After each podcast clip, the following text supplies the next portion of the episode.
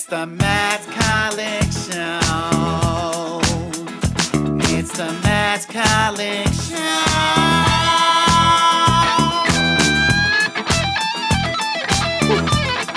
Well, well, well, well.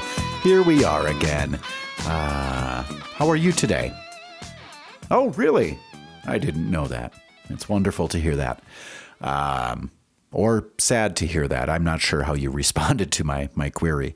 So, today, today's episode features an interview I conducted with Melissa Rios, an Albuquerque-based soul R&B singer-songwriter. Um, I conducted this interview with her back in January. Um, everything in the interview remains relevant, even though our world has changed so considerably since then. Um, Melissa Rios is one of my favorite Albuquerque-based singer-songwriters, one of my favorite musicians I've I've ever known in my life. She is world class. She's the real deal, and it turns out she's an excellent podcast guest. Uh, you'll hear that later in the episode when we get into the interview. So. Uh, this is episode three of the Matt Kollock Show. Uh, episode one featured me, Matt Kollock, just uh, sitting here talking about myself, talking about who I am and uh, why I wanted. to. I don't know if I actually answered the question, why do I have a show or why do I want a podcast? Uh, the answer is I, I just want to talk about stuff. I want to meet people. It's a way, as you'll hear in this interview with Melissa Rios, it's a way for me to uh, make social connections and meet people and uh, especially uh, get to know people in the Albuquerque music community, um, in the world, in the universe mu- music community, really. Um, let's see what else. Um, it's a way to yeah talk to people, get to know them because I'm usually pretty socially awkward, have a hard time uh, finding the courage to introduce myself when I go to shows and stuff. So I've seen everybody play basically, but I have not met them in person. And um, like here I am, this guy who popped up online basically and has shown up at open mics and played some shows, but I haven't really integrated myself within the community in a in any meaningful way. So it's a way for me to do that. In addition to boosting the local community, um, it's super important for me to shine a light on artists who I think are amazing because um, it's not just the the superstars who are world class talents. They're world class talents in every single town, uh, no matter how how big or small. Um, it's not a matter of of being so talented that you become a superstar. It's a matter of uh, taking advantage of your privilege and connections and like a little bit of luck to become a superstar. Most musicians who are just as good, just as talented, just as effective at playing music as anyone else, most most of us are just working class people making a living. Um, like, and actually, we don't want to hit it big. Like, we don't want to go on The Voice or some competition and be uh, hobnob with um, you know celebrity judges and stuff like that. That's not that's not the deal for us. Our deal is uh, making stuff, putting it out there, selling it, uh, trying to cover some different angles to get different sources of income, building communities, uh, building audiences that are just into uh, our vibes and, and what we're all about. It's not about reaching the masses. It's about curating an audience of people who are just really into what we're we're putting out there. So for me, it's uh, people who like the kind of music I'm playing, but it's also people who like to read my blog and people who uh, like to listen to podcasts like this one where we talk about what we talk about here. Uh, so yeah, it's it's a way for me to kind of express myself, meet people, integrate into the community, promote the community, and promote my music. Uh, to tell people to listen to my music and follow me on Spotify and uh, download it and uh, demand that I come to your city to perform and, and stuff like that. Um, I'm I'm just trying to make this my living, really, and uh, a podcast is a really great angle to be able to do it. And um, I feel like I have some talent here too, so I'm, I'm taking advantage of that. It's it's really just. Uh, you know you can't just i don't i don't think it's possible to be successful just being a person who makes music these days i think it's necessary to have uh, a couple other irons in the fire um, so yeah, uh, for me, it's podcasting, the blog, and we'll see. we'll see whatever else happens. So, yeah, today is Wednesday, April 15th, 2020. Uh, what time is it? It's holy shit, it's already 7:03 p.m. Where did this day go? Uh, I spent the afternoon catching up on Better Call Saul. I watched the most recent episode. God damn, I love that show. So good, so good. I'm not going to spoil it for those of you who haven't uh, caught up. Uh, this is episode 9, the penultimate episode of uh, season five of the show, uh, the penul- penultimate episode of the penultimate season of Better Call Saul. Fantastic. Uh, let's see, I watched that. Had some breakfast. I put out a blog post and uh, created my uh, Songs from Quarantine number four playlist. It's uh, four straight weeks now. We've uh, had the 66 song playlist put out there with uh, new, fresh music every week. I'm guessing there are actually numerous, numerous duplicates out there, especially considering how much Ween and uh, Grateful Dead and Phish and stuff I've been putting on these things, and and the and the funky gospel music I've been putting on there lately. I I would imagine there have been some duplicates, but there's also some new stuff. I, I pulled uh, a lot of my favorites from the release radar and the new releases that have come out in the last uh, couple of weeks. Those are on there too. Stuff from town to get down, stay down. Uh, who else? Who else has there been? I don't know. Read the blog post. Uh, check out the playlist. You'll see the playlist if you go to my Spotify artist page. Search for Matt Kollock. Follow me there, and you'll see my curated playlists there.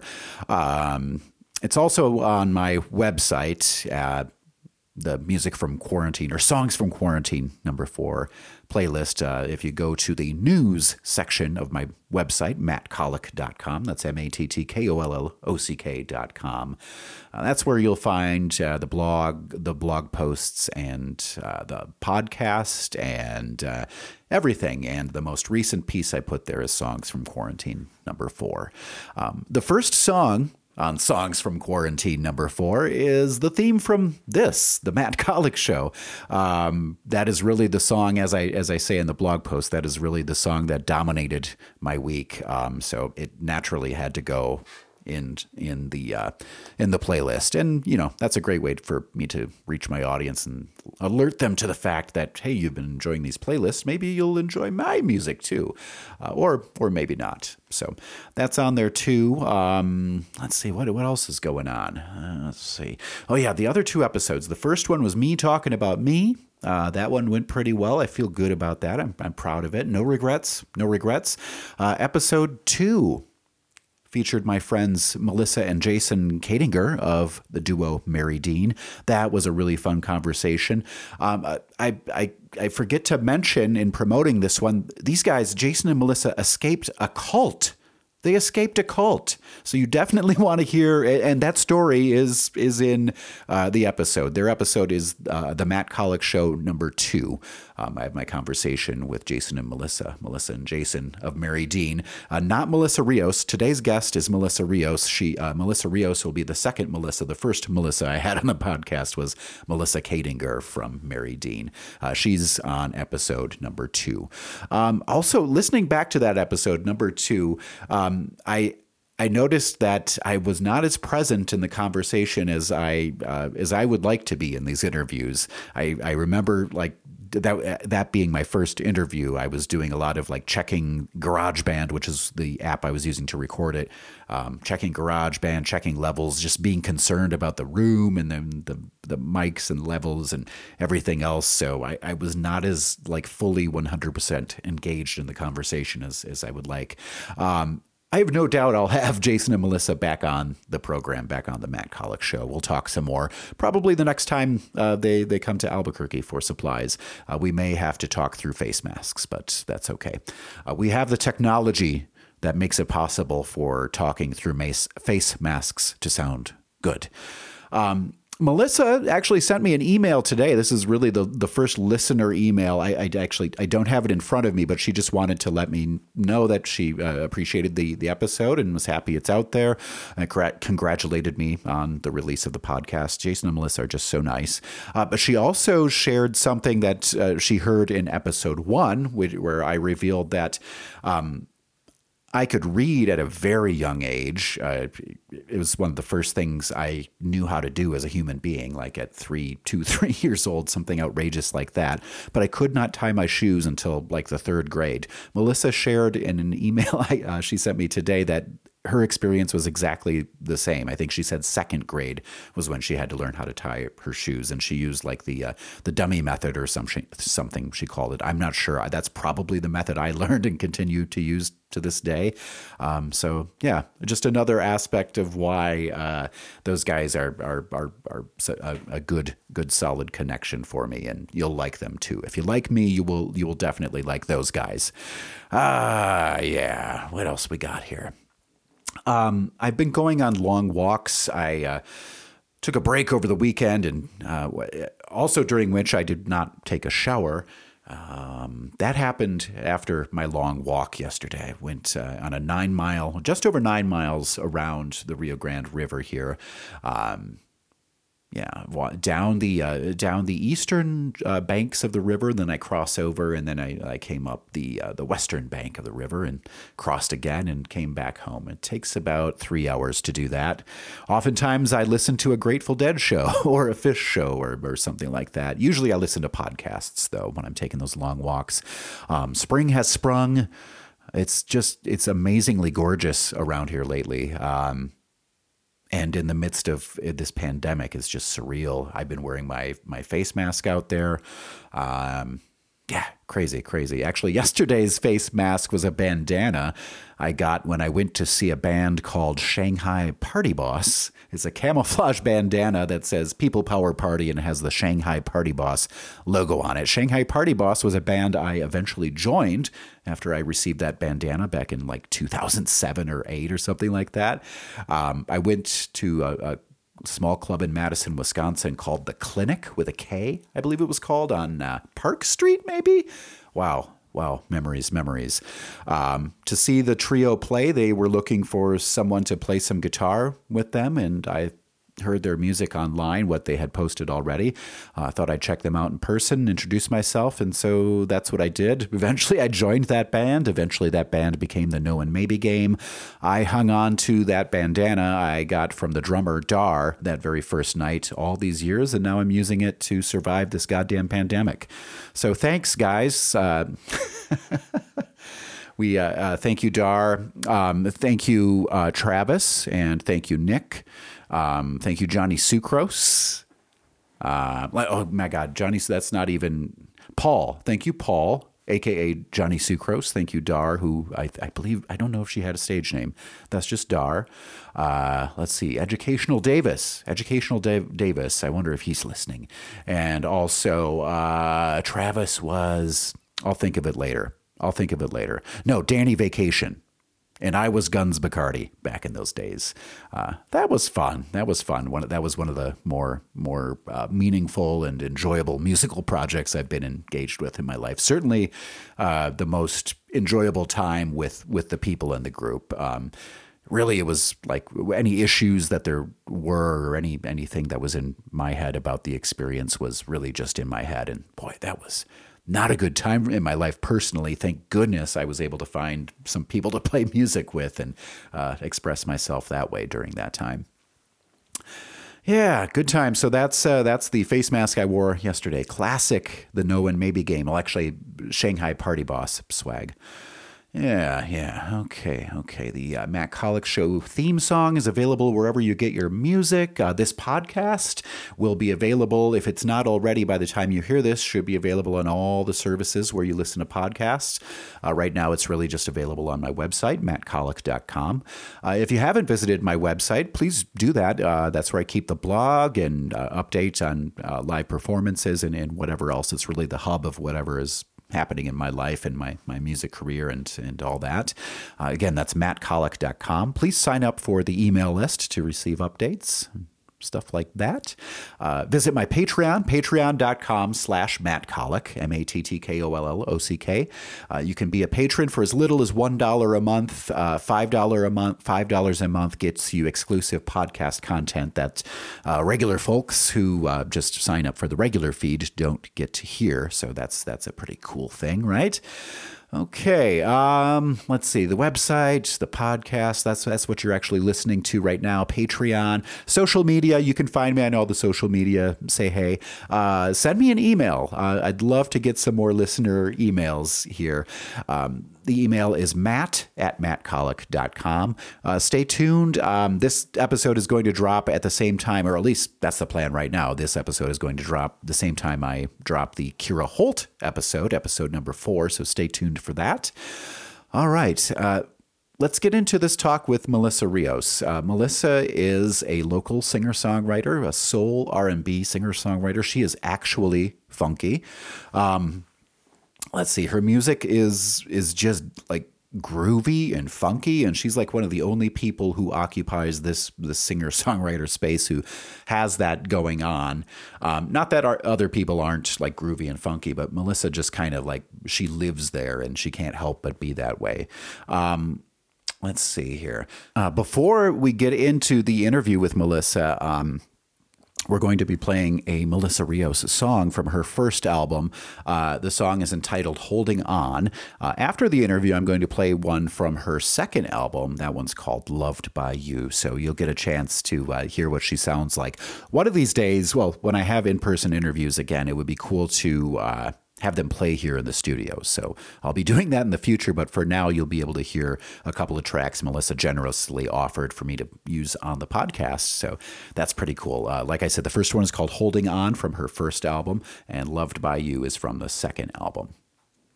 Um, the first album is called Love in Time. The second album is called 3 a.m. Uh, so, yeah, yeah, check those songs out. I hope you enjoy the pieces of music. I, I know you will. She is great. Uh, this was just a, a, a, great conversation. We actually ended up talking for quite some time after the interview. Probably should have kept the tape rolling and the mics on, but oh well. That's okay. I'll have Melissa back on to uh, discuss how she's handling stuff. Um, as you'll hear in the interview, Melissa does this stuff full time time. Uh, she's a full time musician and instructor. She teaches voice, uh, guitar, and songwriting. Um, she's obviously not playing shows right now, and uh, I'm I'm not sure what what her lesson schedule is like and how she's doing that. But if you can support her, that would be amazing. Uh, just go to her website, melissariosmusic.com. That's M E L I S S A R I O S music com. There you can uh, learn how to support her on social media. You can buy her two albums um, and figure figure out how you want to support her. She is amazing, and I, I hope you you um, go to her website and support her in any way you can. So uh, yeah, let's uh, get into uh, this interview. Well, first let's uh, let's get into the music. Um, I'm going to play her song Holding On, which again is from her first album called Love in Time. This is Melissa Rios, uh, followed by an interview with Melissa Rios. Please enjoy.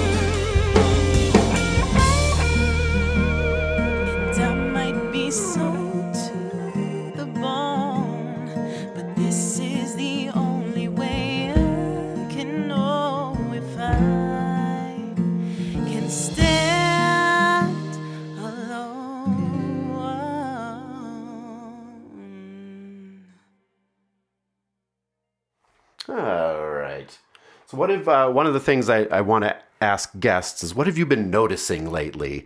Uh, for example, I've been noticing uh, I walk out in the Bosque a lot, like just Okay. going for like a two, three mile walk every day just to get some exercise. I've been noticing a lot more people out Yeah. at the beginning of the year. So, that's something I've been noticing. Is there something you've been noticing out and about in the world? Um, there's a lot of people that want to like I think it's it's maybe it's like a New Year's resolution, but especially because I'm a teacher, there's a lot of people that just want to learn like just how to play in general. Yeah. So yeah. it's kind of nice. It's it's nice to you know people people will come in and they're just like yeah you know just some one of my like my son or my wife or my husband bought me a a new guitar and I kind of want to play it now. Ah. And so yeah, so it's always we always get that like influx of people, Right, and then hopefully like it's I consider it my job to make them like stay. Right. yeah, yeah, yeah. There's all that fresh energy, but it's Yeah. like that. Um, there's also that first period of learning where it's so frustrating, Yep. especially with like you teach guitar and vocals, right? Mm-hmm.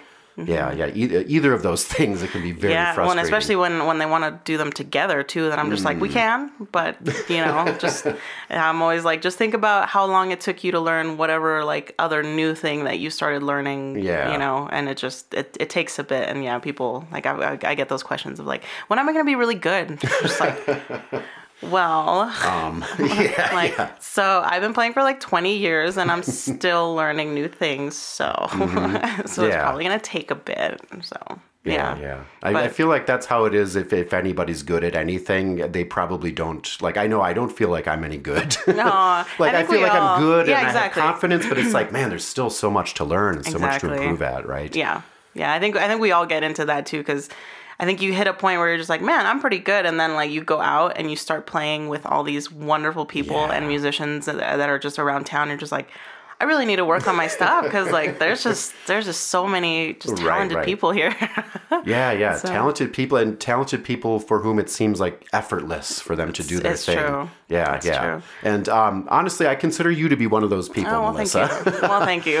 um, so yeah, I, I will I will do an introduction for the audience. Like I'll record that separately, so you can like send me a, a something or Okay. other. I also want to put uh, like one of your songs at the before the interview and then one after the interview. Yeah, so if you could that. like tell me whatever ones you think will work best for that. Um, so yes, as as you have heard already, listeners, I'm sitting here with Melissa Rios. Hi. Albuquerque-based uh, singer songwriter. How how would you describe your music, Melissa? Um, It's I usually tell people it's acoustic soul and R and B. Um, sometimes we get a little bit of splashes of like rock and like funk and folk things like that. Yeah, yeah, Yeah. What I what I like about your music is that you're you're a person who often performs with it's just you and your guitar, voice and guitar, and so people I think tend to imagine like a certain aesthetic or a certain vibe. They imagine like Joni Mitchell. Yeah. Um, that's not you though. You're you're like funky. And I like, try I try to change it up a little bit. Yeah, just cuz yeah, I think I think like you're saying people have this idea of like, oh, she, you know, it's a singer-songwriter just like acoustic guitar and voice and they just have this idea of Mm-hmm. Yeah, yeah. of what it's going to be. Like, oh, it's probably going to be super like chill and kind Mm-hmm. of mellow and and then, you know, you got to stick in some of those songs that are just like super funky. Right. And I mean, you know, cuz you're you're the same way where like your songs are just like they're not what people would expect and that's actually what brings people they're just like that was cool like i remember hearing you for the first time too and i was like man you really did that like that's that's awesome like you. because it's it's just one of those things that you just don't expect when you go watch someone play Mm-hmm. um and i think i actually like that even more um where it's just somebody that's being true to what they just want to be Yeah. and it doesn't have to be like you don't have to be put into this box you're just like no you know what i think i'm gonna do this thing and also this other thing because Mm-hmm. you know i just like doing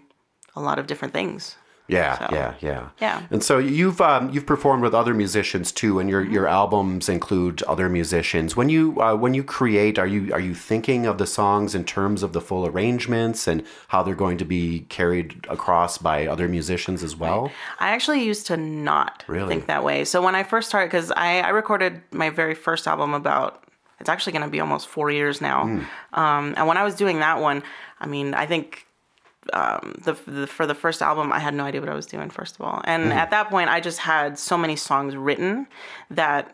I mean, you never really think of, you know, oh, I could, this would be a cool, like, you know, part for a drum thing or for a bass solo or for a this and that. Um, now I think I because I've I've been playing with the the guys that I've been playing with for Mm-hmm. a little while now. And what are their names, uh, if you care? to- Uh, it's I usually play it's Kendall Bell on the drums. okay. Um, and then Howard Cloud on the bass, Mm-hmm. and Jamie Harrison is is my guitar player. yeah. and then every now and then we'll have Sally Taylor on Mm-hmm. keys. So, and this is actually like the new version of this band because Mm. it's it's sort of been like interchanging over the last four years since the since that first album got released. Um, but now it's sort of like we're we're sort of set a little Yeah, bit. yeah. Um, so every now and then, you know, one of the guys can't make it, and I'll have to call in like a sub or something. Sure, sure. Um, but for the most part, now it's it's starting to be more that I can, you know, even even thinking of arrangements of cover songs and Mm. things. I'm like, oh, that would be like this would be cool to have, you know, Howard do this on the Mm. bass, or it would be really cool to have Jamie take a solo here, or like do Yeah, things like that. So, but I think when I first started writing, no, absolutely Mm. not. I was just thinking of just me and what I could do to fill it in, I Hmm. guess. And so now, now that I, that we've been playing together for a little bit, um, it's starting to to be a little bit more that I Yeah, can I yeah. can think of. Oh well, I don't have to fill in everything because like, Right, they're also there and they, you know. Yeah, are also yeah. really great. So Yeah, yeah, all the- so it all those takes people it are takes a lot of the yeah it takes a lot of the pressure off, which is nice. Yeah, man, that's something I've, I've I'm kind of learning how to do again. I've I've played in bands and stuff throughout Mm-hmm. my life, but it's been quite a while. And lately, I've just been performing my songs, just me and my guitar. Right, mhm. Um, and now that I'm starting to play with some other musicians, it's it's sort of like learning how to play them as if they're other instruments I get to play. Mm-hmm. It's and, true. and it doesn't occur to me what I can do with their skills and talents. Um, Yep. so- and, so uh, for at first it's sort of like I I don't know. You just come up with a bass line and then Yep. we'll we'll see. But now it's to that place as you're describing where it's like I'm actually coming up with ideas again, and so that feels Mm-hmm. good. Yeah, and it's it's nice to I actually um because I didn't know well i mean obviously i don't know how to play bass i don't know how to play drums um, and even if you know because we're, we're all like fairly competent musicians right so like we can kind of you know you can sit down and kind of figure things out on the bass because it's you know whatever can be similar to the guitar but there's like no way that i would compare myself to somebody that really just knows that instrument um, and so I actually took a couple of drum lessons just to, you know, just to see. And it is, it's crazy. It really gives you just um, a whole new just appreciation for these people that are just so good at what they Yes. do. Um, because yeah, it's it's like you know I've I've been playing guitar for almost twenty years now, Mm-hmm. and so I consider like I I'm pretty good. You know I can kind of pick things up pretty quickly on it Mm-hmm. now. And when you go back and learn a whole new instrument, you're just Yes. like, man, I am so bad at this. and even even though you can kind of pick it up fairly quickly, and you Yeah. Mm-hmm. know things kind of overlap a little bit, but it was just it was it was nice. It was pretty refreshing to just be like, man, I am so bad at this instrument. This is so bad, and Mm. it just gives you, you know, I I just I remember. um just telling Ken, like, I am so grateful that you are so good at what you do because this is so hard. Yeah, So, yeah. Yeah, that's um, lately. I I just got this MIDI keyboard so I can like input stuff and, and Yeah. it helps me with my recordings. I took piano lessons when I was a little kid Okay. and stuff, but yeah, lately I've been kind of going through that process of like trying to like figure out how to play my own songs Yeah. on the keyboard since I've been used to playing them on guitar and Mm-hmm. like. Um, yeah, that's it. It hurts your It's brain, but it, it feels It's good. true. Like once you figure it out, it's like it's like I've accomplished something here. It's true. Yeah. Yeah. and it just it's it's nice though. So it, it's um it gave me just a little bit of insight into Mm-hmm. like you know what what he does and what um he can do, Mm-hmm. and then it just makes you appreciate it because um it's sort of like I'm thinking of things for the drums now, and I'm like he's gonna execute Yeah. this so much better though. so it's nice to to have ideas and know that you know your musicians are going to be able to do it because they're much just they're they're super super competent and really really good at what they do. So it's nice to Yeah, to yeah. you know to get a that that was like my um I actually only took a few and then I started getting busy with um, a couple of other projects that Mm-hmm. I'm working on now. And so I only took a few drum lessons and that was enough for me to be like this is really hard. Right, like right. learning a whole new instrument would take me another, you know, 20, 30, 40, 50 years to Yeah, just to- to, like, get master good it. at. Yeah. Yeah, yeah. So Yeah, man. Yeah, I'm. I'm definitely like. I, I like to describe myself sometimes as a multi instrumentalist, but then like because I, I like play guitar well, but and I can play the drums a little bit, but then like I listen to myself play, it's like no, I'm not really actually playing. Like I couldn't be on a stage with anybody and get away with this It's stuff. true, You it's know, true, I have like the musicality in me enough to be able to kind of pull something off, but like the people who actually put in the time and learn those instruments, like yeah, yeah, much respect to them. yeah. Yeah, Um, sure. So where did it all begin for you? You're you're from Las Cruces, right? Yes. Yeah, um, was music kind of always in your life, always in your yeah, family, all yeah, that? actually, um, it's funny because both my parents are not musical at Hmm. all, but um, my my uncles on my dad's side of the family, um, they actually had a trio down in Oh, really? in Las Cruces and Mesilla, where they're from, Hmm. and they were pretty successful. Did a lot of really, you know, did did a lot of stuff down there, um, and then. I have three older brothers, and they all play instruments. Most uh, the the two oldest ones play guitar, and then um, my older brother plays keyboards and bass and a little bit of drums and like stuff like that. So we we all Hmm. kind of you know grew up um, wanting just to play music, but it's it's funny, like I said, because both my parents are just no, Mm-hmm. That's like interesting. cannot play. Huh, huh, fascinating. So- your parents have like an appreciation for music. Yeah, they, they always do. Mm-hmm. listening to music and stuff. They really do, especially my dad. Especially Yeah. Hmm. my dad. So he, yeah, he was always, you know, rec- we were always watching concerts on TV. We Hmm. were always, you know, encouraged to just, you know, like, hey, listen to this, or hey, look at the, check out this cool new thing. And, and he's a Right, Hmm. huge like Santana fan, and you know, like Eric Clapton, and so all all of that stuff was always just playing in the house. Um, and then from my mom's side, it was obviously she's um, actually from Delicias from Chihuahua, Ah. and so she was always listening to like her, you know, like mariachi and like all of Okay. Mm-hmm. the the Spanish music and things like that. So, um, yeah, so we actually got a pretty good, you know, wow, just wow. um, combination of just Yeah, yeah, that, that's a genres. cool like a soup of influences Yeah. right there. Yeah, yeah. So Yeah. so you got sort of like the classic rock like like guitar player, guitar It's- guy stuff, yeah. and then the the mariachi. Yep. Yeah, yeah. And then I actually ended up joining a mariachi group when I was I was 11 when that started, and just kind of played mariachi music for until I graduated high school and I moved hmm. up here for college. Okay. So I was about yeah like 18. So Okay. yeah, and then that's Was that around the time you started playing guitar when you were about 11? Uh, I actually started. I mean, I started playing when I was about eight, Oh, and wow. that was uh, that was like me um, pestering my oldest brothers to just teach me how to play something because they were already pretty good Mm-hmm. Yeah. at the time, and so you know, um, I remember my dad got me a guitar for Christmas that year, and I was just incessant with uh, like please teach me how to play something and actually they they weren't too too bad like oldest brothers right and they were just like yeah okay we'll sit down and like we'll teach you something and so i knew like a few things and you know they would teach me like a couple of chords and like some riffs and things like that and so um yeah so th- i i started playing around that time and then I kept bugging my dad too that I, I wanted to take lessons. I was like, Right. take me somewhere. Like I want to, I want to learn how to play.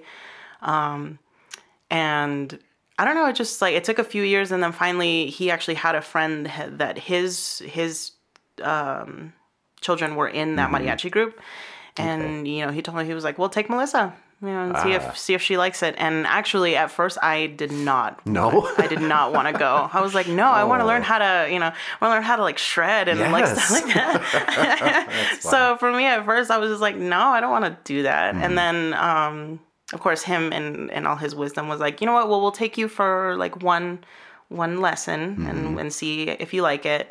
And yeah, after that, I was just like, can we come back? Yeah, yeah. So it was it was actually a really really cool um, Yeah. environment, and it was just people that were my own age, and it was Mm-hmm. um, that was actually where I got my just experience in playing with other people Ah. because you know the, those mariachi groups are made up of sometimes like ten to fifteen people, Right, right. um, and so yeah, it was it was a lot of fun. I was in it was a community group for a couple of years, and then Mm-hmm. actually when I was about 15 is when I joined like this the semi-professional Ah. group that played pretty much every weekend and just did you know like we did private parties we would Okay. do um like the just like big events that are you know like the 16 de septiembre Mm-hmm. and like Mm. Cinco de Mayo like things like that celebrations there and so it was it was a lot of fun yeah, just- yeah. just what was that play. group called that you joined when you were 15? Uh, it was it was actually I don't know if I don't think they exist anymore, Oh, but it, it was Mariachi Real de Chihuahua. Okay. And then I was also in Mariachi Aguilas, which is still down in in uh, in Las Cruces. Okay. And so yeah, and there there there's still a couple of them that still that still play. So like the other one I was in was Alma de Jalisco, which Mm-hmm. is also down there, and then. Um, the one that still exists, I, I'm pretty sure. The very first one was Espuelas de Plata. okay. So Okay. yeah, and they're they're all still down there. I um, and I still I still have friends that still play in mariachi down there, and so yeah, it was Mm-hmm. Yeah, it was yeah. a cool experience. That's that's really cool. So, uh, like you're like in your teens and stuff, and like you're developing as as a musician. When do when did you kind of like start with with the vocals, and when did you start developing your voice? It was, actually right around the same time. Okay. Yeah, because for for mariachi, they, I mean, it's sort of expected that you should be able to sing as Mm-hmm. well as play, Mm. and so they they do um, some voice training there as well. Okay. So you you get a little bit of both. Um, and then yeah, I was probably about twelve when I sang my very first like solo out in public. How did that And feel? I was absolutely terrified before, and then afterward, I was like, "That was amazing!" Like you just, I, I knew after that that I that's what I wanted to do Mm. forever. So, um, because even even though it was crazy, like you get so nervous, and I just, you know, especially the, for the very first time, you're just like, "What if something goes wrong? What if I forget lyrics? What if I whatever?" Um, a million things that could happen, and then. Um, no, and then you just get you know you get people who come up afterwards and they're just so supportive and Yeah. they're just like you were you were great it went really well and this and that right and then of course then you're just then you're just hooked and you just want to do it forever Mm-hmm. Yeah, so So the um, uh, so you you actually did you have like a natural ability for for singing and and and playing the guitar? Um, Would you say? Or A little bit, Yeah. yeah. I mean, and and I think especially now being a teacher, I, I think you can you can kind of tell sometimes, right? Some people have to work at it a little bit harder, and that's okay too, right? It just it just depends on the person's dedication to it, Right, right. Um, but yeah, no, I mean for sure, I've I've seen a couple of students now that you know th- it just comes easily, and they just pick it up really really fast. Yeah, Um, so I think I was a little bit like that. It didn't it didn't take too too much, and especially for me, it was more just that I loved practicing. Mm. Like it, it wasn't it wasn't ever a thing. Like my parents didn't ever have to force me to practice or right. anything, and so I think it, it had a lot to do with that too. Like it was just something that I really wanted to do, yeah. and so yeah. So it wasn't it wasn't ever like even uh, I remember that for if if I was getting like if I did something bad and I was Mm-hmm. getting punished, they would they would actually tell me like we're not gonna let you go to mariachi this oh, week Oh, no. if if you you know what I mean like you better do your homework or like you better do this or whatever mm. or if I did something bad. Yeah, then yeah. that was their punishment of like you don't get to go to mariachi rehearsal this week Right, and right. I would get so sad so right. that that was actually their like that was Yeah, that was yeah. my punishment if oh is my God. you know you can't practice your guitar if you don't do this other thing first Right. and you're just like no i just want to i just want to go practice and so yeah that was that was like crazy me at, at like 14 Mm-hmm. Yeah, yeah. So it was pretty easy to keep you out of trouble, I guess. it kind of was i i think so Yeah. i mean at, at the time i'm sure my parents would have been like no she's a troublemaker and she does just so many bad things and now i think looking back on it they were probably like you know, you were actually not that bad. Yeah, Right. like all you were doing was just practicing and like Right, right. playing and stuff. yeah, yeah. That, that reminds me, like, I didn't really rebel until I was in my 20s because all There you through go. my teens, I just wanted to sit and play my guitar. There you and- go. Yeah, yeah. That's true. Yeah, yeah. so what? Um, this this podcast will probably be uh, like I, I have family and friends all across the country, Mm-hmm. and they might not know what what what mariachi is. Okay. Like what what uh, can you describe like what it means to you? What is mariachi? What is the the, the essential char- characteristics of mariachi? So mariachi is it's like our traditional Mexican folk music is the way that it started, right? Um, and it it originated in Jalisco, and it's um, I mean think of it as.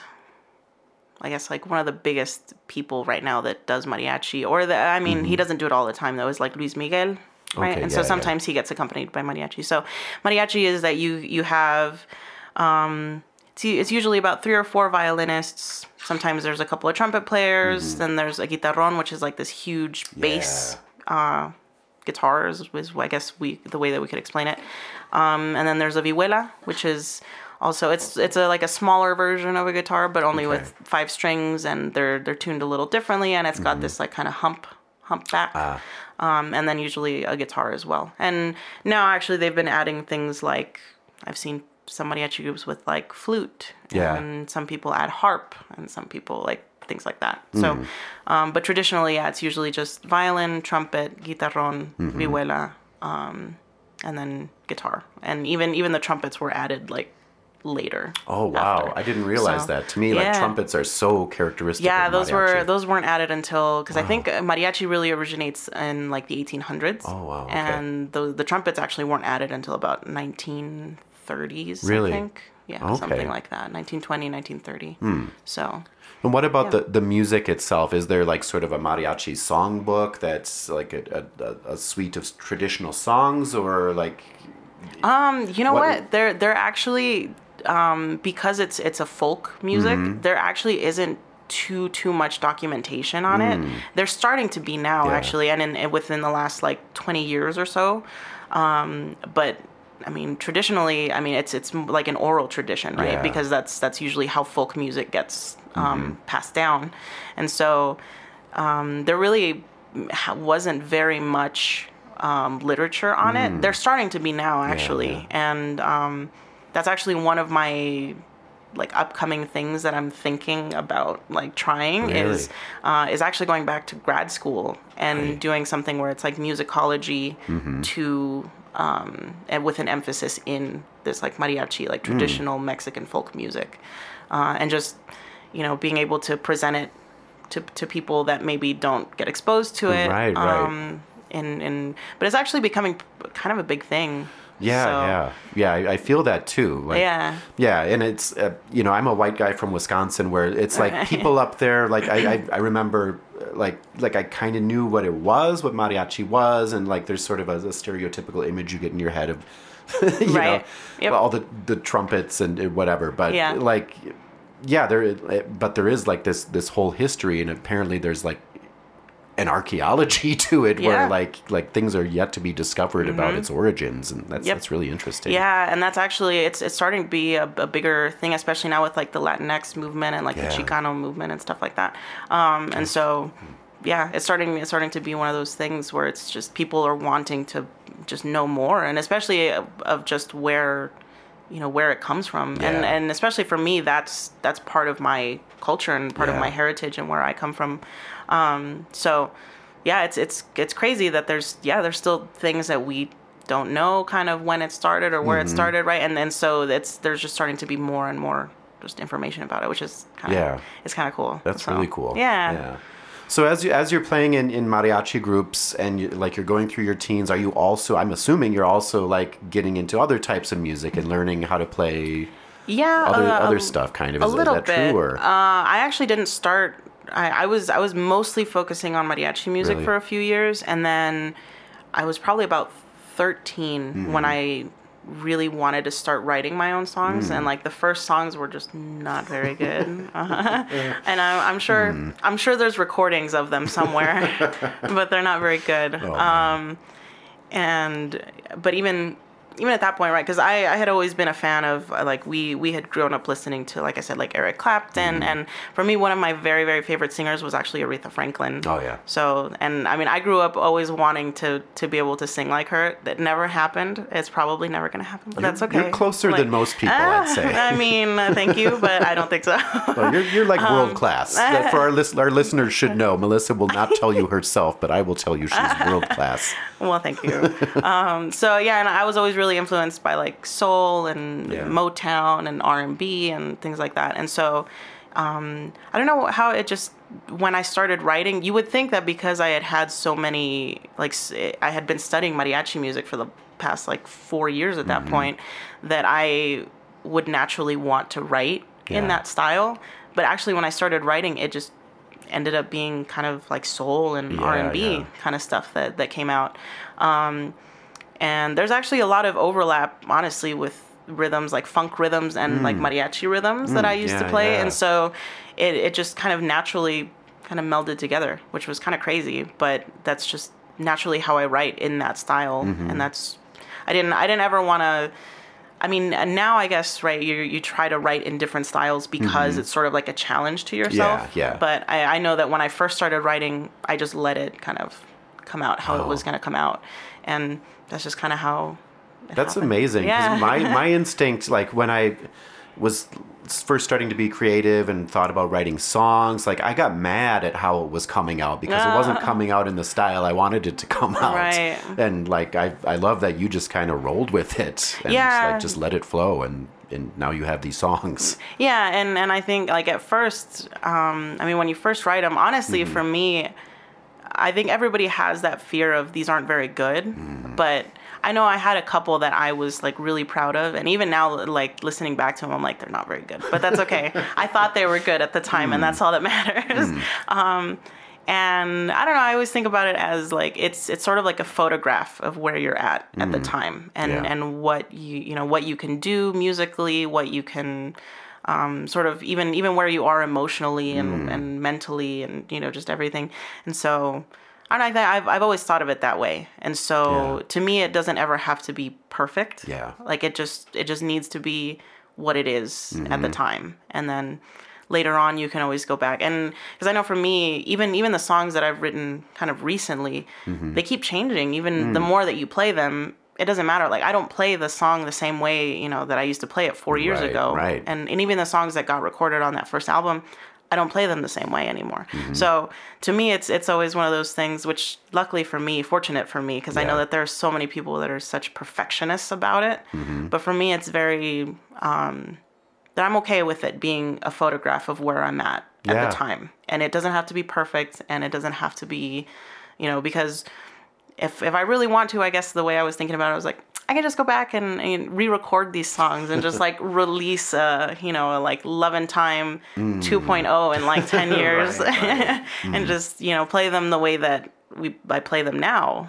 Yeah, Um, yeah. So I don't know. It just it was it was always just a for me it's it's a very cathartic thing Yeah. to write and I never want to stop it from being uh, just a I don't know um, a release of what I'm feeling at the time. Mm-hmm. Yeah, And yeah. so and so I try not to um, change it or make it be something that I think it needs to be Yeah. rather yeah. than and I just let it kind of be what it is. Which is hard sometimes Yeah. because you know sometimes you're like this would be a really good song if it wasn't for that really bad verse in there or something like that. yes. Oh man, I And so, so, so sometimes, I mean, there are times that I go back and I'm like, you know what? No, I do need to rewrite that because that was really bad. Mm-hmm. Um, Yeah, yeah. But for the most part, if if that's the way that it comes out initially, that's kind of the way I leave it. Yeah. So- yeah. Man, I, I, I agree completely. Like once, uh, for me personally, once I start to try to force things into where I think they're supposed to go, like it just falls apart. Yeah. But if I just like, I don't know, it, it's so true. Like the the best songs are the ones that just kind of like flow out and they take like ten minutes. Mm-hmm. Yep. and it's like It's You, you basically have it all, and then you go and like tweak a few lyrics and Yep. things. But yeah, there it is. Yeah. Uh, the ones that are like laborious and time consuming, like. Some sometimes like some of those are, are happen to be my best songs, but Yeah. like I don't think I needed to make it so hard to get them there. Yeah, it's true. Yeah, and for for me, if it's sort of like if if you only write half of it and then you come back and write the other half, you're in a whole different mind Yeah, space yeah. by that time. Right. And so it sort of ends up to me sometimes it sounds like like a cut and paste kind of thing and you and and it's not a very good cut and paste kind Mm. Right, of thing right. because you can tell that it's two different things and sometimes it works for the song Mm-hmm. but sometimes it just Yeah, yeah. sometimes I'm just like, no, I need to just let it let it be what it was, and Mm-hmm. maybe that one never gets finished, or maybe I, I just rewrite it entirely, you know, in a few Yeah. years or something. Because to me, if you if you don't write the whole song, especially for Mm-hmm. me, sometimes it's just that it's not time to write the whole song just yet. Mm. yeah, yeah. That maybe you still have something to feel about whatever like you're writing about it at Right, that point. right. And so maybe I haven't felt it yet, so I need to wait until yeah. like that that part of it comes um, to be written, I guess. Right, right. But- it's like, like, yeah, I agree completely. It's like being in a video game and you haven't found the key for that one door you Yeah. Mm-hmm. need to get to the next boss to get to the next level. Yeah, so you That's have to go play around for a little while and defeat some little monsters until you find the key. I like that. Yeah, that's that's actually a really like good way of thinking about it. That's true. But it's uh, I, I love what you're saying about songwriting because it just it's like reaffirms what I feel about so much about songwriting, which is like just keep writing songs. Don't like don't try to make the one masterpiece that's Mm-hmm. It's going to define who you are for everybody for all time. Like write the song and then there's that song. If if it isn't what you wanted it to be, write another song and then write Mm-hmm. Another song and Yeah, Yeah. and that's actually because I, I teach songwriting as well, Hmm. and I have um, one student in particular who she's she's been writing her own songs for a good maybe like four or five years now, and she's she's only thirteen, Oh honestly.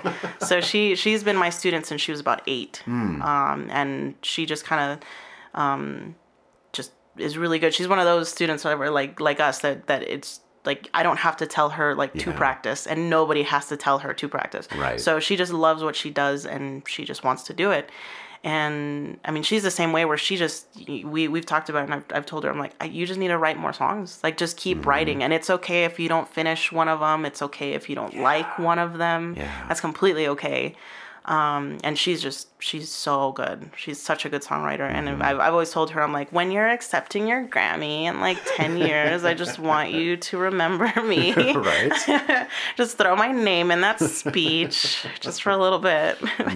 yes. um, but yeah, so it's it's the same Wow. thing, right? Where we we talk about it a lot. Where, um, and even for her, when I teach Mm-hmm. songwriting, I try to be very, you know, like I'll tell her these. This is what I think. yeah. And this isn't necessarily what's right or Mm-hmm. what you think should go in there because it's your song and not my song. Yeah. And so so any anytime we talk about ideas like that, I always tell her like this is what I would do, but that's because I'm me. Mm-hmm. Right. And this is what I think. Um, and so she she's she's so good. She's always been really good about it and she just has written some pretty incredible songs. So Mm-hmm. Wow. yeah. That's amazing. Yeah, so she's great. she's great. So you're you, right now you're teaching. uh, You're basically a full time musician right now. You're you're teaching. You're performing. You, Mm-hmm. Yep. You've got you're selling CDs. What what does that look like? Uh, Like what what is the constellation of all the things in your life that help you do this full time? Um, it's it's a lot. I mean, the the teaching really really helps Yeah. because it's um it's just something that I actually honestly I never thought that I would like Hmm. teaching. Just because I, I was always like I don't know if I have the patience for it, and it's actually something that I really enjoy doing.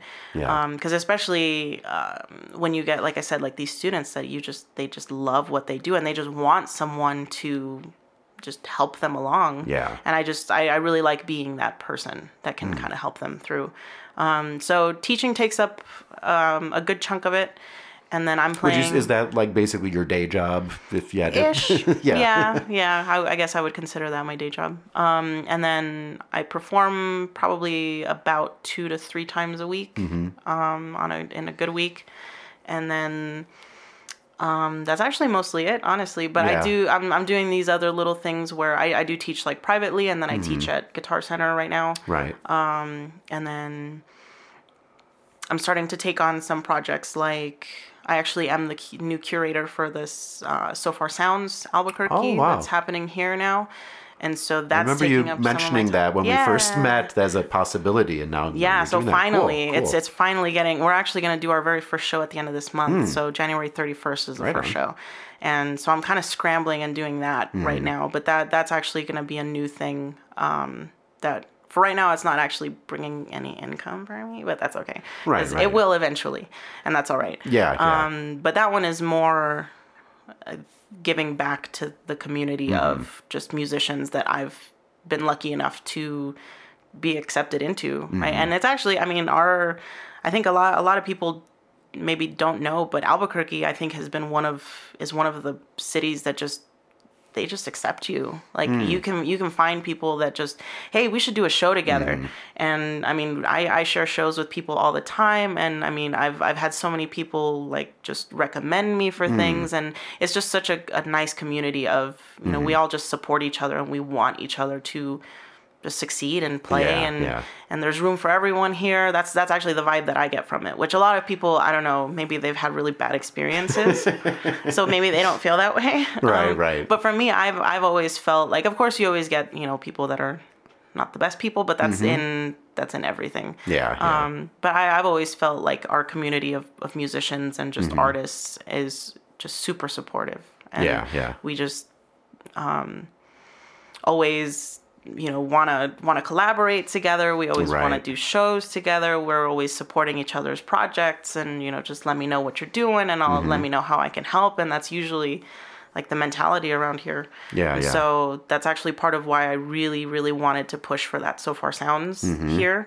is just to you know show Mm-hmm. Yeah. show people that we have a super supportive community of just Yeah. artists and people that just want um, Albuquerque to be sort of in the conversation Mm-hmm. whenever we bring up just places, you know, like what's a great place to go listen to music? right. what's yeah. a good place to Where go? there's a, a scene. yeah. and yeah. and I mean, I think it's starting to be more and more in in that you know that that Yeah. when people have conversations about it, Albuquerque's starting to kind of be in that Mm-hmm. in that conversation, which is yeah, yeah. it's good. Yeah, there's so there's like so much talent here. It's like it's it's like breathtaking. It's it's it's almost true. absurd. Like how did you you know? It's like it, you go to like an open mic and like in any other city, it's like you'll get one or two like really good performers and then one or two who's like okay, this is their first time, and then just some average folks. Right. Uh, here, it's like everybody's amazing all the time. it's intimidating, you know. It's but true. but also everybody like it- I, I will concur with what you're saying it's it's a really supportive scene Mm-hmm. it's um my perspective is a little different as sort of like an outsider just trying to break in Right. now and, and I, at the same time i'm trying to like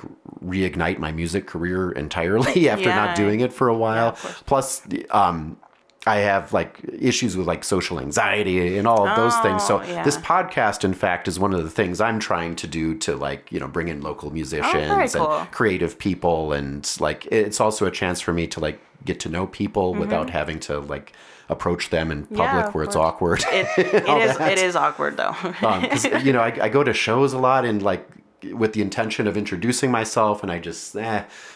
No, it's, it's hard. in It's it's kind of a I, I know for me as well because that's I, I started out like kind of breaking into the scene by by doing these open mics, Mm-hmm. Yeah. right? And that's actually where I met people like Oscar Butler Mm-hmm. and um, Brian McDaniel, who does Still Close for Repairs now, Mm.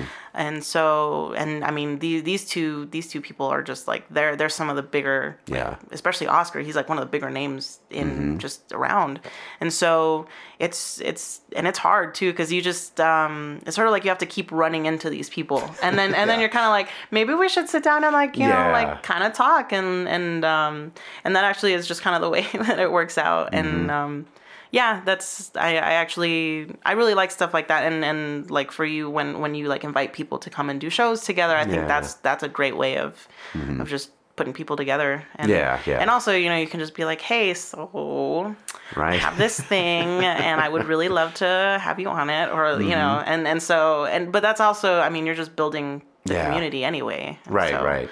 Uh, yeah. moving forward, I, I feel like I definitely want to do fewer like three hour shows, just me by myself. I want to like do more like community. Let's Mm-hmm. get a group together and like let's each play 45 minutes and like, and then we can all just focus on our best stuff and give our best energy. It's true. And, and like network and share our fans with each other. Like that's, that's kind of what I hope to Yeah. do more and probably like less performing overall. I- to me, I find that to be sort of a grind. It's- like, it- and it I wanted to ask you about that. How do Yeah. you how do you still have fun if you're playing two three times a week, playing like two three hour shows? and- Um, Honestly, maybe part of me, I just like to be the center of attention. Yeah. But honestly, I don't like to be the center of attention all the time, which Mm. is crazy, right? You would think that it, that wouldn't be the case, but um, I think for for the shows themselves, it's sort of like because I'm there and people know that I'll be there. Mm-hmm. It's sort of okay for me to be the center of attention, Yeah. but I don't. I'm not the kind of person that will walk into the party and be the center of attention, Yes, right? Like yeah. I, I hate that. I would not do that. But I guess it's okay if it's like the show, right? And people Right. people are like, "Oh, Melissa's playing tonight. Right, right. We're gonna go to this show or Right. whatever." It's like a predetermined set of ex- uh, circumstances where Um, Yes. everybody agrees upon their their specified roles. Exactly, Yeah, yeah, exactly. And you. and so I'm okay with that. but yeah, usually if if I'm just out in public and just, you know, like or at a party or at a big social thing, like I am not the person to Mm. Be. yeah, I'm exactly the same. Like, So I don't. Yeah, and I've, I always tell people that that I'm I'm actually. I wouldn't say it. I wouldn't say it's social anxiety, but I mm. actually really don't like being out in. Yeah. big crowds. Like it, it, it does give me a little bit. It's more exhausting for me. And so mm. again, people are usually like, "Isn't that what you do for a living?" Right, Like- right. Yeah, people don't understand the, the difference between yeah. The, It's the true, but yeah, I, I think that's the case, right? Is that it's it's like you're saying, it's like you're it's the predetermined like we're here for this show, Right, right. And so then it's okay for me to be Right, that's a that's a role somebody needs to play for Yeah. us to have this experience in exactly public together. And yeah. so, but yeah, actually, when I'm out in, in just in, in a group of people, I'm usually the one that stays kind of yeah, me quiet too. and me doesn't too. really say very much, unless unless people talk about music, Right. and then and then I'm just up in there in that conversation. Yes. But other than that, if people are talking about other stuff, I'm like. I'm just gonna Oh, sit man. here and just listen, I guess. Man, I'm relating so, So- hard to you right now. It's true. It's true. And and I think a lot of people don't. Maybe they, oh, I'm I'm sure they get it now, but you know, they're yeah. I've had people where they're just like, isn't it your job to be like out with people and just talking to everybody? And and it it is. But even then, honestly, even even for shows, and don't get me wrong, I love what I do, and I Mm-hmm. Absolutely love performing, and I love talking to people, and Mm-hmm. I it, it's like one of the coolest parts of my day. Um, but it, it does take energy for me, Yeah. and it, and it, it is it does get exhausting. So usually after a show, especially if it's a show where there's just been a ton of people there, Yeah. and of course, I mean you have to go out and you have to talk to people, and you know, and and I mean I'm usually you know you just go out and say thank you just Yeah. for coming to hang out. Um, but even then, usually after those shows, I'm wiped. Like I don't want to talk to anybody. I don't want to like. By the time I get home, I'm like, don't call me, don't text me. Hmm. I'm just gonna go and like lay down. Yeah, pretty yeah. much is the way that it goes. Um, and so, yeah, and again, people people get kind of like. But don't you love being around people? I'm like, I, I do. Right, But right. at the same time, like I'm I'm actually more of an introvert than an extrovert. Mm-hmm. Yeah, so, yeah. So I actually do like I, I hit my my walls of just like I just need to not talk to anybody right now. Is, is, is that a thing you have to like deliberately set boundaries for yourself to make sure Yeah. you're getting that introverted time? Yeah, and and and I'm, I'm better about it now. I Mm. used to not be because of course you just especially when you're kind of pushing your career and I'm sure Yeah. you know right like you you feel like you have to answer people and you have to talk to them and you have to be friendly and nice and whatever they want you have to be accommodating um and so yeah i think i, I did get to a point where y- it, it almost burns you out after a little while and so now i'm a little bit better Mm. Yeah. about just you know I, I try to take at least one day a week where Mm-hmm. even if it's just half the day i'm just not answering my phone i'm not answering Mm. emails i'm not talking to anybody um, and again it's not because i don't like people it's Right, right. yeah, um, yeah. And I'm sure you know, especially, um, I mean, I, I run pretty much my business, right, from my phone and from Mm-hmm. Yeah. like just texts and message and emails and phone calls and Mm-hmm. things like that. And so sometimes I just have to turn the phone off because I'm just, and, and then of course, then you get your friends that are just like, are you okay? And I'm just like, I just, I'm fine. I just need to not talk to anybody for, Yeah, you know, yeah. a few hours because it's just, it's just too much. Yeah. Um, so I actually did that over the over the holidays. I had just um, I think it was maybe like three days Mm-hmm. that I just put my phone on silent and it just didn't. I just didn't answer it, Mm. and I'm sure people were just like, "What is going on?" so Were, were you able to kind of settle in and relax through that, or were you thinking about, I wonder if people are trying to get at me on my phone? I a little bit the first day I was a little bit like that, and then I, you sort of have to force yourself. Yeah, yeah. And then by the second day, I was like, this is nice. Hmm. Like, I'm not, I don't, I'm not gonna worry about it.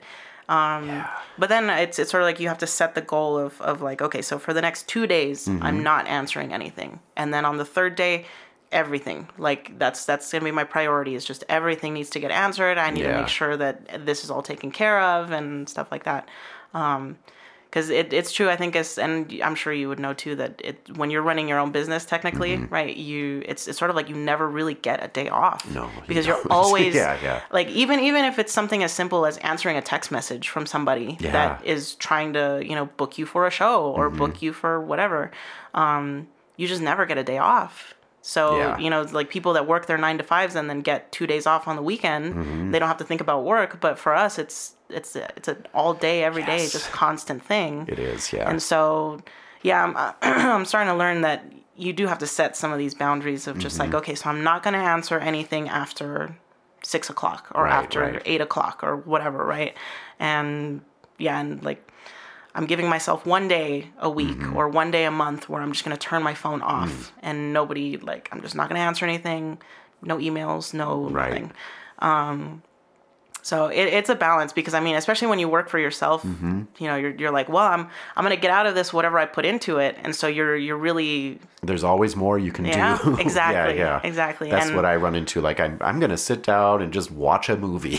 It's but, true. And then I, I can't get into the movie because I think, well, I should be like writing a blog post or sending an email. It's or, true. or like, It's like, true. Yeah, whatever. it's hard. And then I mean, and then you've just spent, you know, then then you're not relaxing, and you're also not getting anything done because then you're just like sitting there and you're just Right. like, I should be relaxing, but you're thinking of all these other things that you have to do. Yeah, yeah. Um, so it, it is it's it's it's a balance for sure, Mm-hmm. and I, I talk about it with some of my other just like uh, artist friends too that Yeah. were just like you know said one one of my friends is just like no i'm just i'm just always always and i was like i was like that a few years ago Mm-hmm. Yeah. and it's a really really quick way to get burned out yeah, it's Just- it's unsustainable for most people. I think. Yeah. Yeah.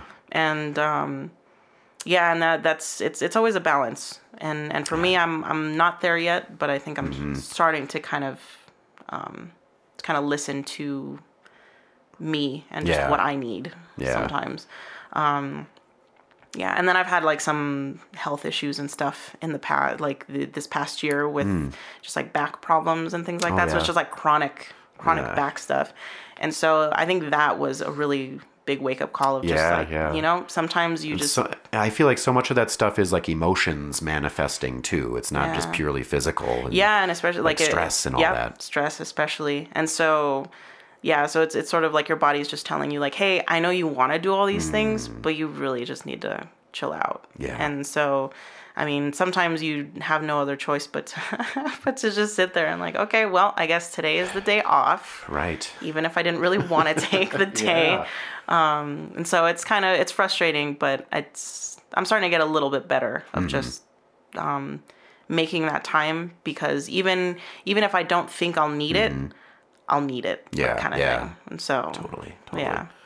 Do you have like um, one of the things I like to talk about in the podcast um, is sort of like spiritual, mystical Mm-hmm. stuff like that? Do you have any practices for for example? I meditate twice a day, Oh, okay. um, and I have like a, a deep spiritual practice that I kind of like. That's my shelter. That's what I go into when I need to recharge. Do you have any specific practices like that, or I for me it's actually mostly journaling. yeah, And honestly, I've actually gotten some songs out of some of the journaling Hmm. as well. But for me, when I'm journaling, I'm actually not thinking of this might be a song. I'm just thinking Yeah. Mm-hmm. I need to get all this out. Mm-hmm. Um, so I try to do that. Uh, it's been less often, honestly, lately, just because there's so many things going on. But Sure.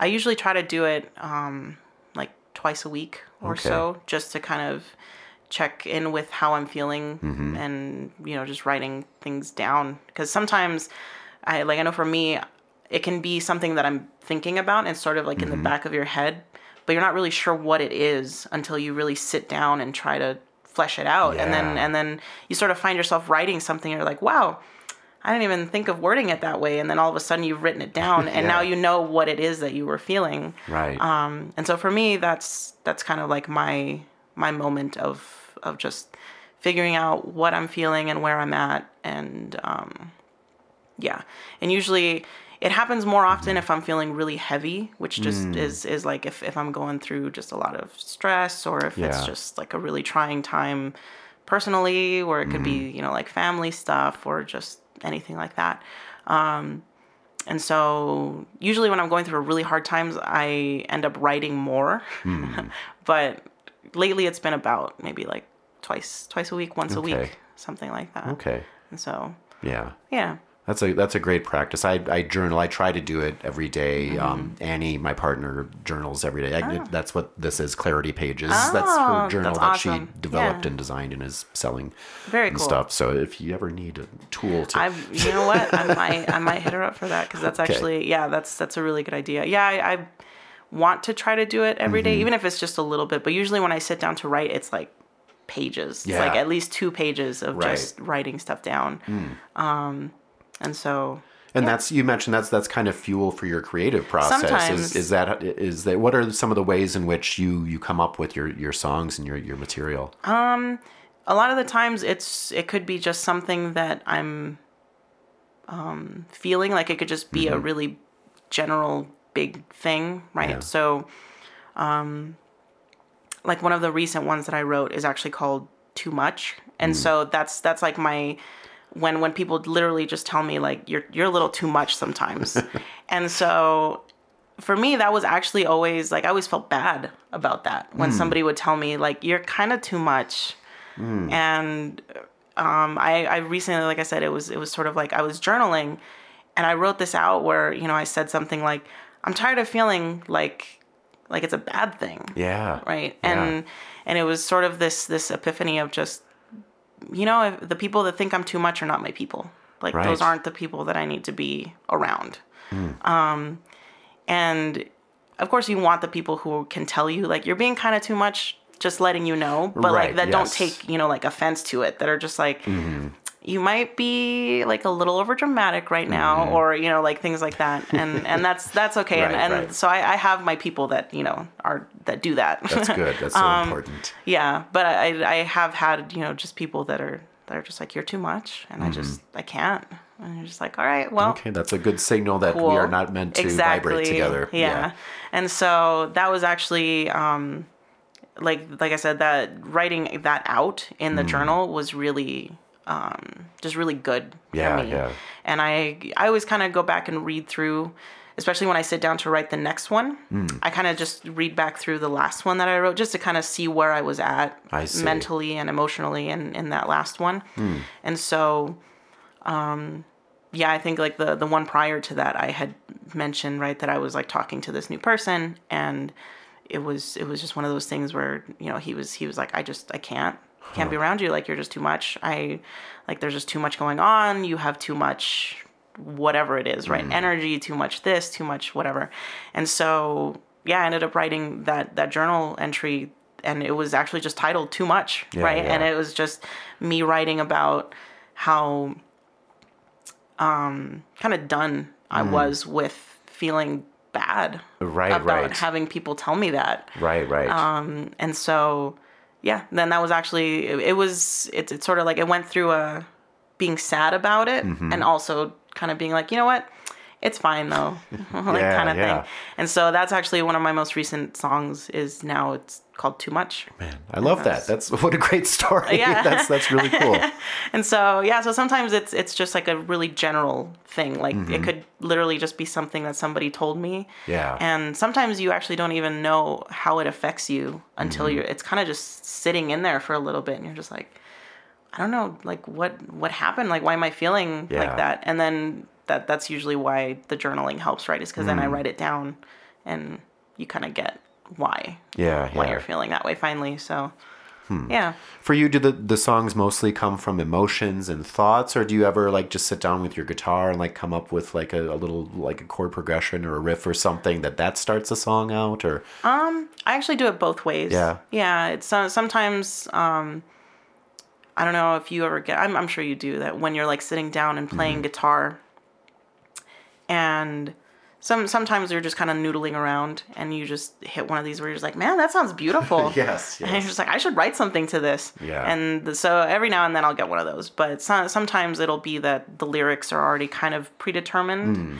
Um, or just an idea for them. Yeah, And yeah, then or like a vibe. I'm, I'm sure. Yeah. yeah, or or you'll get this, you know, like okay, so this is what the song is about. So what chords would I put in Yeah. a song that feels like this? Um, and yeah, yeah. So it, it can happen both ways. Most most uh, lately, actually, it's been uh, kind of 50-50. Like I've I've been doing a little bit of both, where I'll just be sitting there and playing some chords and kind of putting them together, and then you know, it, this the song usually starts that way, or like I said, the the the most recent one, that too much, it was more of an idea of just Mm-hmm. I want to write a song that talks about this. Yeah, yeah. And so Is that is that something you uh, you do with any frequency where it's like you write a, a, song with a particular objective in mind where it's like I don't know what this is going to sound like but I know I want a song that's like checks this box. yeah, so, sometimes. Uh, usually for me, like I said, they're they're more like big, big, Right. big issues. Um, and you know, I could I could s- like uh, one of the other recent ones was um, it's just it's sort of about just losing someone that's close to you. Mm-hmm. And it, it doesn't like obviously i didn't actually like lose this person like he didn't die or anything like that. Okay. it was it was just we parted ways. Hmm. Right. And so um it's just something like that and just thinking of all of the things that are still left hmm. from that person once you've been just in contact with this person for so long that you start noticing these little like traces of hmm.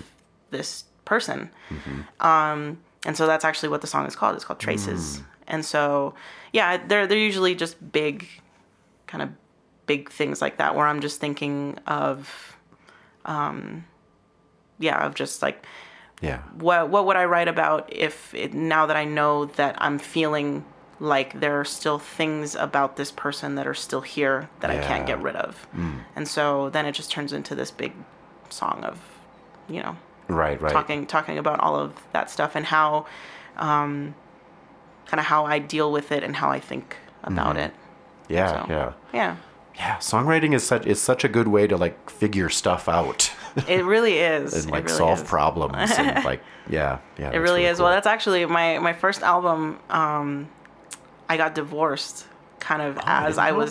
Wow. Yeah. So I got divorced as I was planning to record it. Huh. And um actually while I was recording it, I was going through the divorce. And so Hmm. a lot of those songs are just like it's all about Right, like right. all just all that stuff. Um and there was still some of them left that I put on the second album as well. So there's like a little bit of of still like stuff from the divorce and Hmm. also stuff from like the the aftermath of the divorce, which is like sometimes even worse than Sure. the.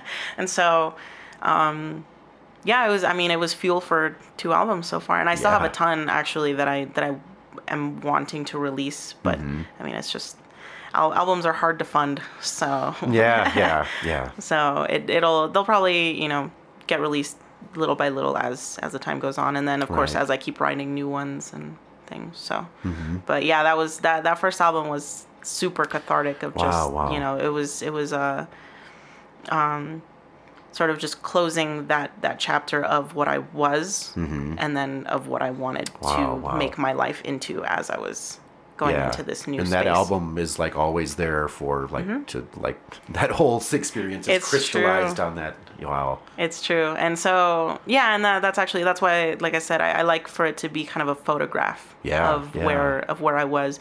And even then, right, because it was the first album, I mean, I listen to it now, and even though I'm still really proud of it, and Mm-hmm. I, I still really, really love that album, um, I listen to it now, and of course, once you've had more experience with like Yeah. mixing and producing and just you know like arranging things, Mm-hmm. and I'm just like, man, why did I, why did I do that? that I wouldn't do that now, and just Right, like right. things like that. But that that's actually, I think that's really healthy, also, Oh, right? Because sure. then then you can kind of sit there and. and um, if you ever feel like you haven't made progress, then that's like the perfect way of just Mm-hmm. Totally. knowing that you have made progress because you know I I wouldn't do it the, that way Mm-hmm. at this point, or I wouldn't, you know, I wouldn't let something like there there's always little things that you're you're like, man, why did I let that slide, or why did I put that in there, or like I should have fixed that, or I should have, you know, and um, yeah so, I, but I think that's healthy because you you you can see your growth of Mm-hmm. Right, you know. I wouldn't do that now or I would make sure that you know I did it this way or Mm-hmm. Yeah. things like that and just um, just coming from experience of you know you've done it and so you sort of know how to do it the Mm-hmm. Right, next time right. around and so Yeah, yeah. Yeah. Well, it was something you mentioned there is like, uh, how? Why did I just let that thing go? It seems to me, in my experience with recording, is like, in the moment, you're like, ah, it's fine. I know that thing doesn't sound quite right, Yeah. but it's it's fine. And then like six months later, when you're listening to the album, it's like, why did I just? I It's knew there was something wrong with that. That stupid little click that wasn't supposed to be there on the It's whatever true. track. Yeah, yeah. That's true or you're like we'll fix that later Right. and then uh, and then you don't fix it later Right. Always fix it in the moment. Always like retrack it. Don't It's try to edit it out later. Like, yeah. It's true. Yeah. And so now, I mean, with like with the second album, um, there was a lot more of just like, no, we need to go back and Mm. Yeah, you know, yeah. like let's let's redo that. Or um yeah, or I ended up even just scrapping like Mm. an entire thing, right? Where you're just like, nope, that I can't use that. We need to redo this. Or um, you know, just in and in general. And it may sound kind of but again that that's also like a you know proof of your growth is that Yeah. I would have never done that on the first one just because again you're trying to be accommodating you're trying to be like Mm-hmm. no I don't want to cause too much like I don't want to be a Right. diva I don't want to yeah. like I don't want to be demanding. exactly And all that. Yeah. exactly and so um and even on the second one I think I was still a little bit like Hmm. that where you're just kind of like no okay well I don't want to be too much of a Right, know, right. like and so I think again that's like more growth, right? Of Mm-hmm. the, there was still some of that, but there wasn't anywhere near as much as Yeah. on the first one. Yeah. And so and now I, I'm getting ready to to do. Um, actually, this time I'm approaching it more as just singles as opposed to an entire album. that's smart. Yeah, and it's just because I the first album was I think it was 12, 12 songs, and twelve songs are a lot to Mm-hmm. Yeah, just yeah. Mm-hmm. arrange and produce and and mix and engineer and just everything right. And you have to have so many ideas for so many songs Mm-hmm. that some of them I was you know you just get them and you're just like. Well, I guess fine. It'll just be acoustic. It's cool. I'm cool Yeah. with that. And now I'm just like, man, I wish I had added in some like things on this song. Um, and again, it's just because you sort of wear yourself thin, I think. Mm-hmm. Um, and so, and then the the second one I did was only six tracks, seven Okay, tracks. yeah. So that was a little less. And I feel like I I really you know you can concentrate more on each track. Mm-hmm. And so now I'm thinking, well, if I only did one Yeah, that I'm yeah. working on for like a good three or four months, Mm-hmm. then I can really make it into, you know, like exactly what I want it to be. Right, right. And we're not having to worry about like, oh, I need to bring the drums in and we have to track five songs in five hours. Right, right. Um, right. And then then I can think about it like, okay, well, we're bringing the drums in today. We only need to track this one song, and I want it to be exactly what I Mm-hmm. Want it to be. And so that's that's gonna be my approach this time. So Yeah, we'll, we'll like see because um, yeah, and then I'm I'm trying to do a little bit different where um, like I have one song that that I'm thinking of that is gonna be more on like the hip hop and like R and B, Oh, like '90s R and B feel Right. to it. Okay, okay. So it's actually Go on. yeah, right. And so it, it actually is just it has um it's gonna have a beat that that one of my friends who's a beat maker right Okay. is um made for it, and then it's just has my live guitar on it, and then my vocals. And that was also like it's it's a new experience for me because I'm always used to just tracking everything live, Mm-hmm. Yeah, right? Like yeah. we need to bring the drums in, the bass, the Right. keys, the guitar, the everything. And so for him, you know, I just kind of sent him the song and I was like, "Hey, do you think you can put a beat behind Mm-hmm. this?" And he did. And so that that was a new approach to it, right? And then when you yeah. come in to track stuff, it's just you and you just mm-hmm. have to bring like if you want to add your acoustic guitar, then like cool. And then other than that, you're just adding in vocals and adding in kind of little extra other things. Mm-hmm. Um, but that was like a new experience, and I was like, this is actually this is really cool. Yeah. This didn't take me, you know, like quite as long to have to figure this Right, out right. Um, so that and then i'm i'm thinking of just doing a couple where i'm just gonna um ask some of my just other friends right so i'm not gonna do it all in one place which Mm-hmm. Yeah. is kind of what i did the last couple of times Right, and even right. though i mean like i said don't get me wrong that I, I'm super proud of those two albums, Mm-hmm. As but I think be. it's yeah, I think it's just nice to try new things and just see what you like and you know what Yeah. works and what doesn't.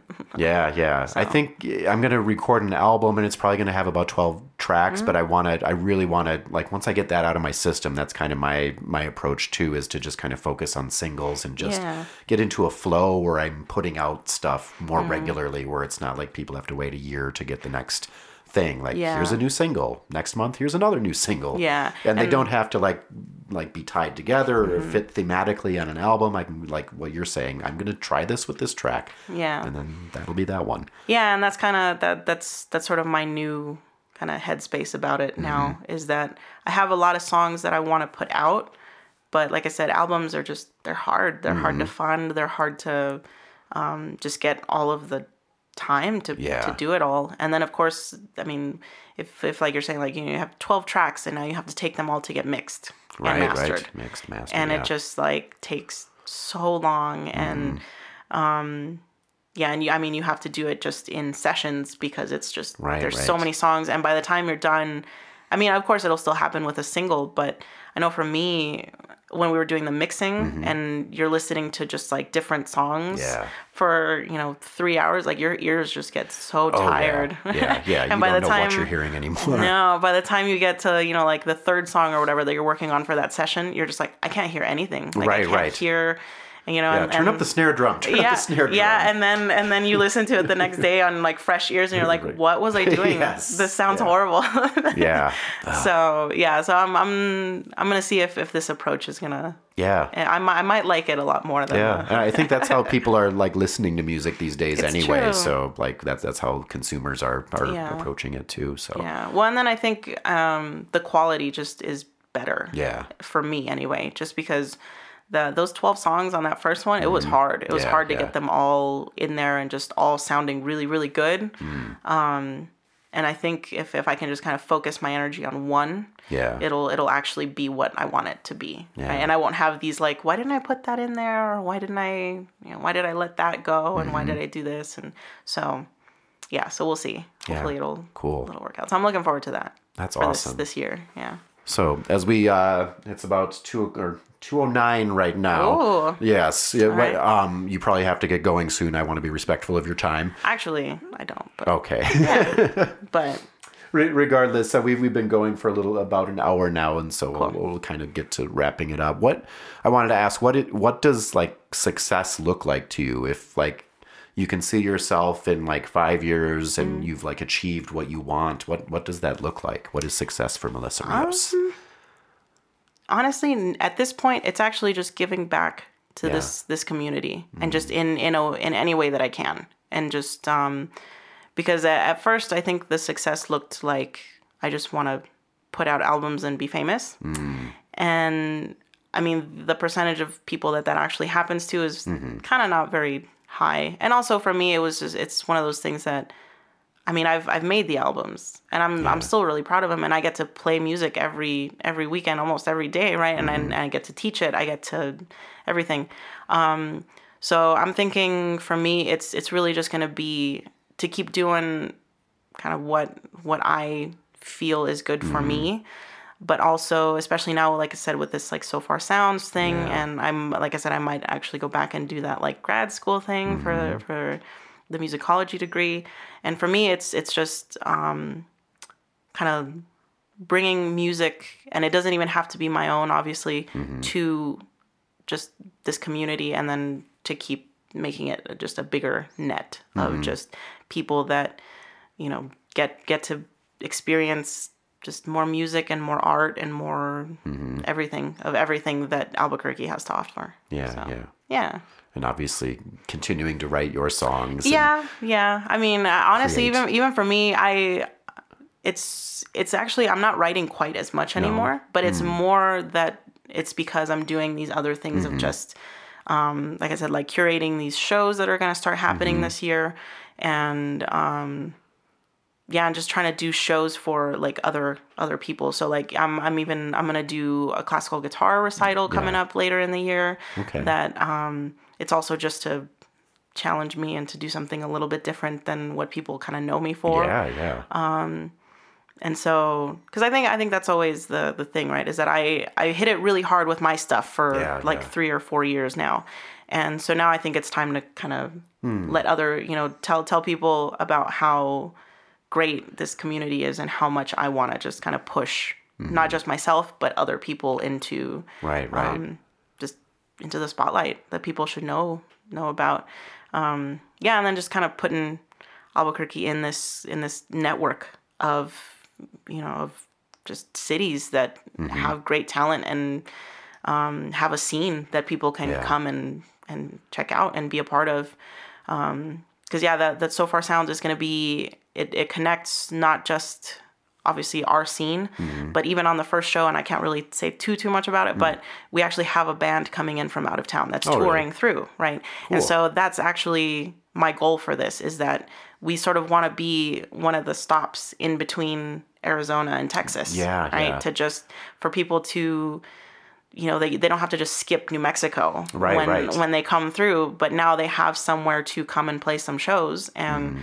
you know and experience this great scene that we have here. Mm-hmm. Um, and so that that's part of my goal. And and so over the next like five years, if I could if I could make that happen, I'd be I'd be happy.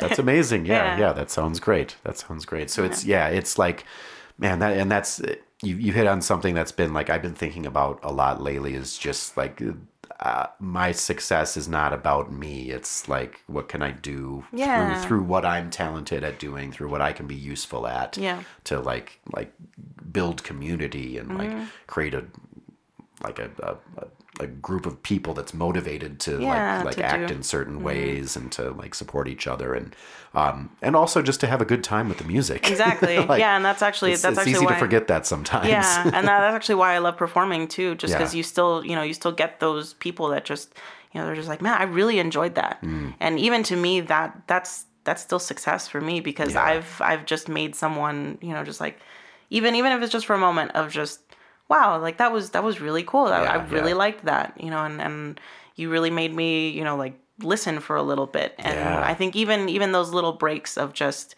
um sort of not having to do anything other than just enjoy yourself Yes. for five minutes or three minutes or however long my song is for you know um then for me i think that's that's one of the biggest things that i could do Yeah. is just you know let let people enjoy themselves and also bring them together to enjoy themselves Mm-hmm. and um i think for me that's it's always been through music so that's yeah that's what i'm good at and no reason what- to think it would be through anything else well, I mean, you know, and and so I'm I'm just grateful that I get to also you know be selfish and do what I love Yeah, and yeah. perform and write and you know things like that. But it also just brings people together in the same in the Yeah. same way. So So where can people uh, listen to your music and find out more about you? I think this this podcast won't be. I'll probably drop it on launch day, which is looking more like February 10th, which is about a month from now. So I don't know if you have specific shows around then, or if you just want to Mm. direct people to the website or whatever you want to mention. so um, yeah, you can you can check out my website. It usually Mm-hmm. stays fairly up to date. Um, it's melissariosmusic.com. Um, it all that that page is is pretty good because it'll direct you to like the Spotify, the YouTube, the Facebook, the Instagram, everything else. Um, I do have some. I'm doing a few more like full band shows coming up, and, and we'll be over at Hotel Andaluz uh, for a couple of dates. So if, if you're curious um, as to what I sound like when I'm not just by myself, then yeah, I would, you know, I, I know we have some coming up in, I think one in April, Okay. May, and June. Awesome. And so yeah, so we're I'm doing a little bit more full band stuff. Um, I need to show up at at least one of those. If not, They're you pretty will- fun. You need to find me pretty and, and fun. punch me in the stomach.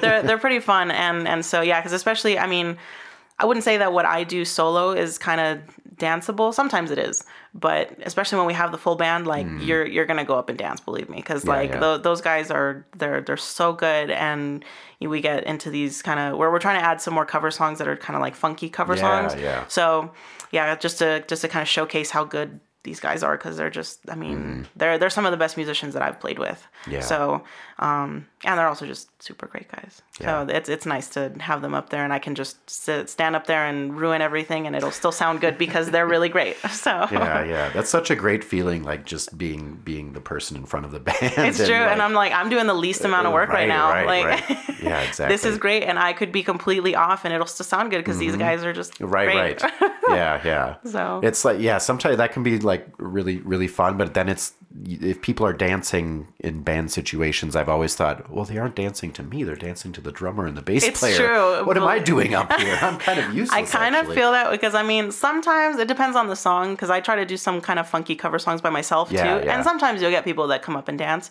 But I mean, usually if it's the the full band, yeah. We always get someone that comes up awesome. to. So yeah, so I, I've I've humbled myself down into I'm like, no, they're they're really not like they're dancing because like that that drum and bass is like on it right now. Yeah, yeah. But and I mean- am I'm just up here, so Yeah, if if if anybody's music is danceable, well, like just by themselves, it is your music, Oh, Melissa you. Rios. like you're, you're really good. People should check you out.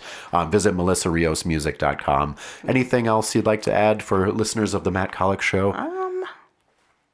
No, just thank you for having me on here, and, and uh, I hope it continues because this is I always love doing stuff like this because it just brings just more of a highlight just to the to the community. Yeah, and, yeah. and you know it's always good for people to to know what's going on. Mm-hmm. So Yeah. yeah. And I yeah, I want to have like creative people and interesting people like uh, I, right now at least I want to start with people from this community Yeah, of course. and really highlight but like I have people I want to talk to from all over but Mm. um yeah, it's important for me to start here with people I know Yeah, in real life and Yeah. like have them come here and, and do the things. So Yeah. um yeah, I'm I'm excited for it and like I said this is an opportunity for me to get to know people and it's like um my way to kind of help out the, the local music scene Yeah, and, and like put context around it and Mm-hmm. like be be a more meaningful part of it and you know maybe it will will help with my people's perception of me locally too. Like oh yeah matt Go- the guy with the podcast. Oh Uh, Yeah, he plays right. music too? Oh we should There check you him go. out yeah. Yeah. yeah, yeah, and we're we're always like you know yeah. We, we want to support each other. So. Cool cool. Let me just uh just check my notes here to make sure there's nothing i nothing essential that i missed. Uh, we got that we got that. Oh man. No that's good i think we got uh-huh. you feel good perfect. Yeah. awesome Yeah. Yeah. excellent thank you melissa rios No, thank you.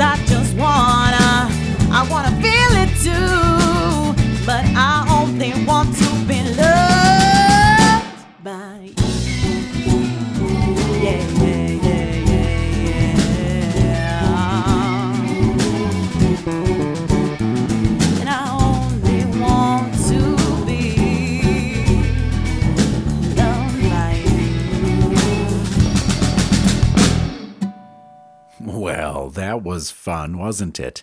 Uh, yeah, she was great, wasn't she? That was a fantastic interview. She came with her A game, uh, lots of stories to tell. Uh, the story about her song, Too Much, that's amazing. I can't wait to actually hear that song when it comes out. Um, guys, please support Melissa Rios uh, in any way you can. Uh, the best way to do that is uh, the best way to get started doing that is to go to her website, which is melissariosmusic.com. That's M E L I S S A R I O S music.com. Um, yeah, help her out, uh, buy her albums, uh, you know, send her an email, say hi. Uh, I'm sure she'd love to hear from you. Um, okay, uh, other episodes of the podcast are available or should be available uh, now. There should be up to four available, depending on when you're listening to this. There may be even many more available, uh, depending on the on the timing of, of everything right now.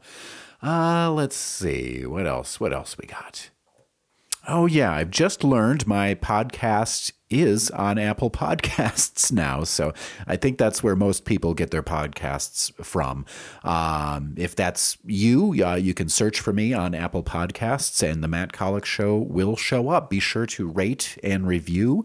Uh, leave me five stars. Why not? Why not? It'll it'll be fun. I'm very good with stars. Those stars you give me will will you can uh, rest assured they're in good hands. Uh, rate review on iTunes. For some reason, the first episode isn't showing up there. I, I'm not sure what's going on with that. I'll, I'll fix it though.